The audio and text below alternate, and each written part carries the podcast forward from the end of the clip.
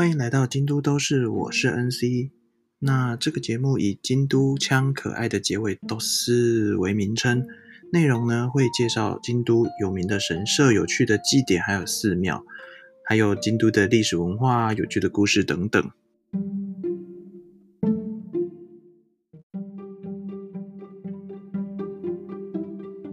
通常讲到去京都旅行呢，有几个代表性的景点。就是清水寺、金阁寺、平安神宫之类的。那今天要介绍的八坂神社也在其中之一。八坂神社在哪里呢？它在这个京都的四条通的最东边。那四条通是京都最热闹的地方哈，所有的百货公司啊，什么都在鸭川的西边这一段四条河原町的这个交叉路口周边。那一旦过鸭川往东边走呢，呃，马上。哎，很特别哦，它的气氛就变了，变成茶屋林立呀，石板路，那甚至有看得到一个很大的歌舞剧剧场，叫做南座这样子。两边都是有名雅给店，然后就那个土产店啦，四条通走到底就会，哎，这个大 T 字路口就会看到八坂神社这样。八坂神社其实它是祭祀这个须佐之男命。也就是我们常常看到名字是树间明尊，那其实讲到日本的神这些其实有点麻烦，就是日本的神话有两本书是非常重要的，一个是古世纪，一个是日本书记。那通常一样的神在这两本书中会有不一样的名字，像须佐之男命跟树间明尊，他是同一个神，然后。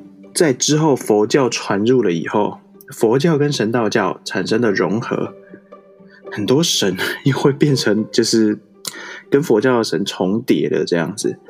像须佐之男命，他跟就是树间明尊，他跟牛头天王重叠了。那其实天王这个概念就是什么冥王、天王，这都是佛教的概念。对，所以其实以前那个八坂神社也是祭祀牛头天王的这样。就啊，实在是有点复杂这样，所以呃，尤其是那些字又很难念，所以我就是尽量喽这样讲。那大家查一下，就是素间明尊，素是指吃素的素，间呢就是一盏灯那个盏底下把那个敏去掉，明就是呃明教的明嘛，就是动物的明教那个明，尊是尊敬的尊，素间明尊，大家可以查查看这个名字。那八坂神社的主祭神呢，就是主要祭祀的神呢，就是树间明尊，还有他的太太，他的太太叫做节道田基命，好，然后还有他的儿子叫做八柱玉子神。那其实八柱玉子神不是一个神，他是八个神的通称。那素间明尊最有名的事迹呢，就是斩杀了八岐大蛇之后，从他的身体内取出了天丛云剑，后来天丛云剑也变成了日本。守护日本的三大神器之一，现在呢存在热田神宫里面，那没有办法看，它没有对外开放，它是皇室天皇的所有物这样子。好，讲了很多神话故事哈，我们回到八坂神社。那八坂神社本身里面呢，除了就是树间明尊的家族以外，也有祭祀其他的就是相关的神明。我们如果从四条通的大门。进去，也就是八坂神社的西边的西楼门进去，我们首先会看到疫神社，瘟疫的疫疫神社。那这个名字听起来有点恐怖，其实它反而是防范瘟疫的神社。祭祀的神明呢，叫做苏明将来。苏明将来呢，他呃是曾经收收留过树间明尊，就是让他住一晚，住在家里这样。那树间明尊就跟他说。接下来会有瘟疫流行哦，不是流感，不是什么什么肺炎的，就是古代的瘟疫流行，你们要小心。只要把茅草结成环放在身上，就能避免这次的瘟疫了。你所以苏敏将来就是他的家族呢，和他的子孙都在这场瘟疫中平平安安的度过。那后来也被视为防范瘟疫的象征。那我们去神社拜拜，就是。本身也是主要是祈祷什么事业顺利啊、身体健康啊之类的。在京都最有名的祭典祈缘祭，也几乎是全日本最有名的祭典哈，就是祈缘祭，也是八坂神社主办的。它很多相关的纪念品，就是保平安的东西，很多都会写上说明将来的名字，会写说说明将来子孙也之类的话，那就是让大家可以就是防范这些恐怖的瘟疫呀，让大家身体保平安、身体健康的意思啊。那在义神社前面开始就会，大家可能会看到一些摊贩，然后在义神社右转，顺着。摊贩的中间的街道再慢慢上去，会也会经过大国主社啊之类的，然后会看到本店跟舞台映入眼帘这样子。那舞台呢，就是有时候祭典就会有巫女啊，或是就是穿着那个神社工作人员的衣服在中间举办一些仪式，然后舞台的左边就是本店。本店其实还蛮值得介绍的，就是它的建筑形式。它的建筑形式在日本虽是非常独一无二的。那特别的点在哪呢？就是它的本殿，也就是神明，就是供奉神明的地方，跟前面的拜殿，就是大家参拜啊、丢钱这个地方，它是分开的两个建筑，可是它共用一个超级大的屋顶。这个建筑形式在呃神社的建筑里面就叫做奇缘造，对，在奇缘附近的八坂神社，其他名字几乎就是很多都是奇缘记啊、奇缘造之类的，造是制造的造这样子。那这个建筑形式非常少见，那几乎就是八坂神社是一个非常具代表性的的一个建筑这样子。然后呃，它的对面就是舞台的后方。就是一个叫做美玉前神社，那这个美玉前社呢，是参拜的目的是什么呢？就是嗯，女孩子最喜欢的变漂亮。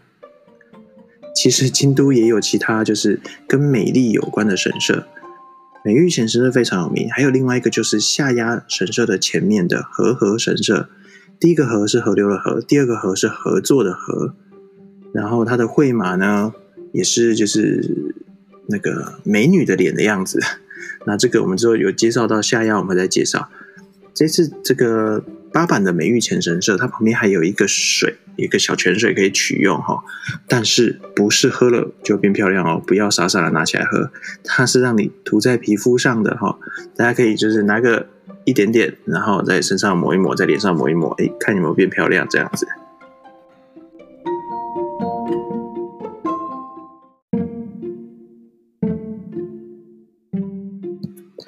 八坂神社当然，它本身会举行非常多、非常多的祭典，无论是刚刚说到的奇缘祭，那奇缘祭我一定一定会另外开一个主题介绍，那甚至是一集两集介绍不完的东西，因为真的是太精彩、太有趣了。它持续了一个月，对对，有一个祭典可以办到一整个月，我觉得这是非常厉害的一件事情。还有比较知名的就是二月三号的结分，那结分是什么呢？就是把豆子就是撒在屋里的各个角落，那尤其是如果有鬼在的话，去撒鬼它是有非常好的驱鬼效果哈。然后他们会一一面喊着“鬼出去，福进来”这样子，那是一种嗯驱邪的仪式，让这个家里呢就充满了福气这样。嗯，然后还要吃一个传统的食物，就是很粗的寿司卷，然后要朝着吉祥的方位一口气吃完哦，不可以就是咬断，然后就是主角以后再继续吃，这样是不行的哈，要一次吃完。那在这个结婚的时候，八坂神社会请到艺伎舞伎来跳舞表演，然后还有撒豆子。这样子，那也是难得可以欣赏到一季五季的姿态。有兴趣真的可以去看一下。当然，呃，这么香火鼎盛的神社，当然一一年间就是很多大的活动祭典，非常的多。除了我讲的这些以外，还有这个可以去它的官网看。它的官网就是我会贴在 show notes 的地方，上面有一个年终形式。那点下去以后，一年中间的它的举行的事项，年终形式，点下去以后会依照月份去分类，那就可以选了。汉字非常多，相信华语圈的大家应该都看得懂。真的不行的话，官网也有英文版的，非常贴心。那我把它贴在 show notes 这样子。那讲到去八坂神社周边还有什么有趣的地方可以一起玩呢？其实哈，东山区八坂神社所在的东山区，它是非常非常多的寺庙林立。那除了艺伎区、老街区以外，就是嗯，观光景点非常的多，这个不愁没有地方玩了。那甚至有一个蛮常见的行程安排方式，就是从清水寺，然后逛完清水寺跟高台寺。二三年版以后，一路走到圆山公园跟八坂神社，那这样一路玩下来哈，啊，甚至附近刚刚说的艺伎区有建仁寺，建仁寺是非常古老的一座寺庙，它曾经是呃金川议员的军师太原雪斋在这里修行，那这个。金川议员可能比较没有，大家没有那么熟悉。简单来说，织田信长就是干掉金川议员开始变有名的，他就是他旅途的起点的那种感觉，这样子。那如果我们我们这些外国旅客在关西机场买那个像这边的悠游卡一样的那种卡的话，就是 Eco 卡，就会诶，关西机场有两种版本，就是。Hello Kitty 的跟风神雷神的，那那个风神雷神就是以建仁寺所藏的风神雷神屏风为蓝本做出来的。那如果你在市区买，就是就是 Eco 卡标准的鸭嘴兽图案这样子。我个人是蛮喜欢风神雷神的，很漂亮。然后建仁寺里面还有很有名的双双龙图，它在一个大殿的屋顶上，深色底的双龙图非常非常的壮观，可以去看一下。然后，呃，清水寺周边，清水寺跟高台寺，这个也可能会另外再做介绍。它附近比较有名的还有安井金比罗宫，还有惠美须神社。那这个安井金比罗宫呢，它是一位以前的天皇，叫做崇德天皇，哈，是他的主要的祭祀的神。那崇德天皇也是日本很有名的三大怨灵之一。我们上一集迁都就有讲到那个早良天皇，其实，嗯。以前的时代嘛，发生什么事情，可能就会害怕，是不是我得罪了谁？那个怨灵在作祟？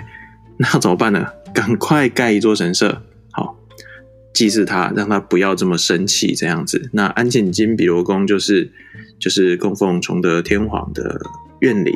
那因为他的怨念很深，所以会被视为法力高强。安井金比罗宫是做什么的呢？斩断恶缘。不只是桃花哦，而是呃，例如说工作上的人际关系啊，生活上的啊，防小人啊，防黑心公司啊，你都可以来。可是它的副作用就是，他用的手段还蛮粗暴的。什么意思呢？嗯，网就是日本网络上有网友分享哈，他就是不想要待在黑心公司啊，然后就来求说可不可以斩断跟黑心公司的恶缘，结果。后来就嗯出车祸腿摔断了，然后不得不离职。这样，这个有点太太强烈了，我相信大家都不是很可以接受哈。所以大家可以来参拜许愿的时候讲详细一点，希望我健健康康的，而且避免掉某一种呃孽缘呐，或是恶缘这样子。大家对对讲清楚一点，这样会好很多。然后在附近呢，也有一个福神的神社，它叫做惠美须神社。那惠美须神社供奉的是日本七福神之一的惠比寿。那七福神其实就是各大神社几乎都会有小的福神供奉在里面，无论是辩财天啊、毗沙门天、布袋大黑天等等，都还蛮常见的。那惠美须神社就是专门供奉惠比寿的。它有名的地方呢，就是首先。呃，拜福神庙一定是求财求福嘛，那这就不用说了。再来，它的鸟居上面有一个本鸡形状的小篮子，然后上面是那个惠比寿的脸，好，惠比寿的脸一个浮雕在那边。然后据说呢，你把要供奉的香油钱往上丢，丢到那个小篮子，代表说哇，你真的是很有福气啊，这样子。所以。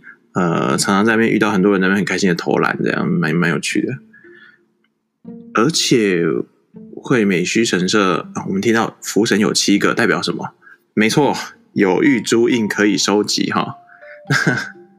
京都有七福神玉珠印，大家可以去收集一下。那惠美须是其中一个，真的是非常会做生意，嗯，给个赞。那在附近的花间小路散步的时候呢，要注意哦。从去年就是二零一九年开始，有一些地方是私人道路，它是禁止拍照的。然后四条通北边的白川地带也有很多的地方是不能拍照。它很多老房子很漂亮，大家可以去注意一下那种古茶屋、古町家。然后呃，它非常有特色，例如说屋顶上面、屋檐上面可能会有个钟馗，然后镇煞用的，或是这个。挺家的结构其实蛮复杂的，还有呃以前绑马的地方啊，防呃有人偷窥的地方啊，或是说让虫子不要直接冲击窗户的地方等等，它的设计非常的巧妙，可以去欣赏一下那边的古建筑。那就是如果写禁止拍照的话，呃睁大眼睛看一下，禁止拍照就不要不要不要去拍照，这样子会因为当地人其实已经对观光客还蛮困扰的了，还有遇到一季五季，他们很辛苦，好。通常看到他们就是急急忙忙要去工工作的样子，不要去强拉他们，把他们留下来拍照，远远的欣赏这样就好了。那他们其实一方面要赶路，二方面那个打扮跟鞋子其实已经非常不好赶路了。那一被观光客拦截住是非常没有行动能力的，就会给他们带来很大的困扰。所以就是看到一级五 G，这是国宝级的人物，那给他们一点就是尊重哈，远远的欣赏就好了。还有白川的夜莺，这个下一集我一定会讲春天的东西，毕竟春天快到了，大家接下来可能也是一连串的赏樱花的行程。那这我也会讲到，因为白川夜莺也是非很漂亮的一个地方。嗯，然后有些人会搭配说，去完清水一路逛到八坂，最后过鸭川去锦市场。那锦市场要注意，锦市场比较比较晚。哎，比较，它就是行程排下来会变比较晚，但是它其实是蛮早关的一个景点。因为京都这个地方很奇怪，他们营业时间很常常就是到个傍晚或是晚上七八点。我上次有一次要去百货公司楼下一个大书店，这样子就有点像我们的台湾的成品会在百货公司里面那种感觉。我八点四十去，百货公司关门了。八点四十，百货公司关门。还写说，营业时间到了。后来一上网一查，八点半，真的是，嗯，刷新我三观。所以大家来京都玩的时候，除非晚上聚餐喝酒，不然就是早点睡，早点起床，起床，起床，起床，早点起床，然后跑景点这样子。那还有一个地方很特别，就是。白川，那我们说白川夜莺其实是白川的比较南段，稍微往北段一点，就是知恩院的门口，它其实可以一路走到平安神宫，里面有很多漂亮的，就是小桥啊，然后那个柳树之类的，是一个很好拍照也很好散步的景点。白川的两边还有明治光秀的手冢，手冢就是头的墓嘛，因为它呃就是在福建地区。就是被平民埋伏，然后就是被杀掉了。后来头被埋在这边，然后手冢的外面还有卖光秀馒头，就是它的连带的和果子店这样子。那平常这个地方是比较少，但是因为二零二零的 NHK 大合剧就是《麒麟来了》，Killing Got Clue，就是明治光秀的故事，所以诶，这个景点最近开始人也慢慢变多。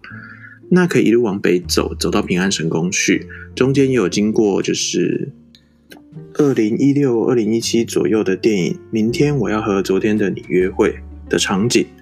那其中男主角的家就在这附近，然后也有很可爱的小桥跟小小的道和神社，就是朱红色的、橘红色的大道和神社的场景，非常可爱。这边很适合散步，我常常平安神宫逛一逛。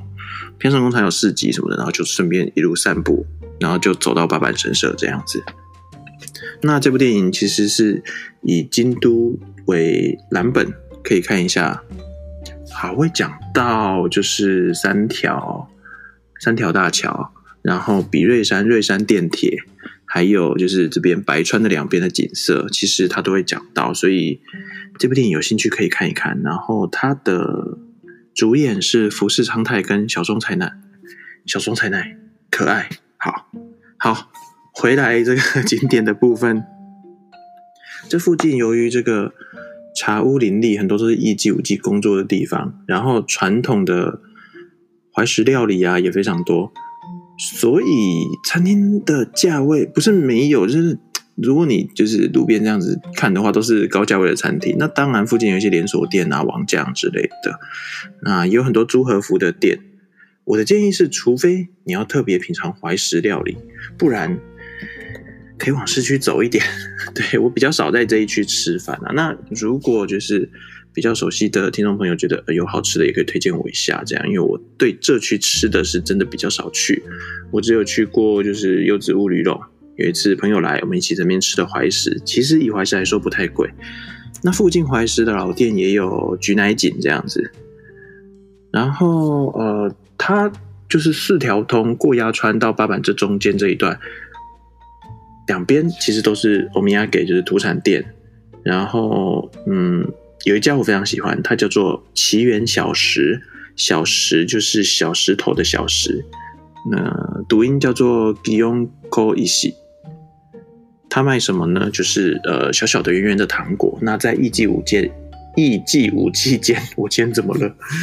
艺伎舞伎间也非常有人气。这个而且不贵啊，它一包日币是六百块之类的一包，所以拿来自己吃或是当礼物送人都非常不错。那这个真心推荐。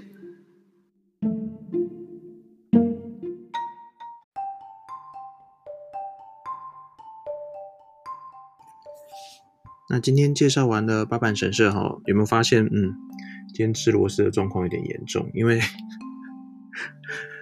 就是第一集上架以后呢，我就请我朋友说：“哎，帮我听听看，帮我听听看到底怎么样。”然后他就说：“你平常咬字不会这么震惊啊？为什么现在咬字这么震惊？然后，呃，语气不像你平常讲的语气，那甚至气音有点多。”我想说，平常讲干话讲习惯了，那突然要很震惊的讲一些故事，实在是嗯有点绑手绑脚的。那请大家多多包涵这样子。下一集我会说到京都的春天。那春天有名的形式、形式、形式，就是举行的一些事项，还有这个一定会包含到的赏樱的景点，啊，会做介绍。然后其实时间也快到了，二零二零年今年的樱花据说会提前哦，因为今年的气候普遍偏暖，连下雪也才下了两天还三天而已，而且二零一八年的十二月其实就初雪了。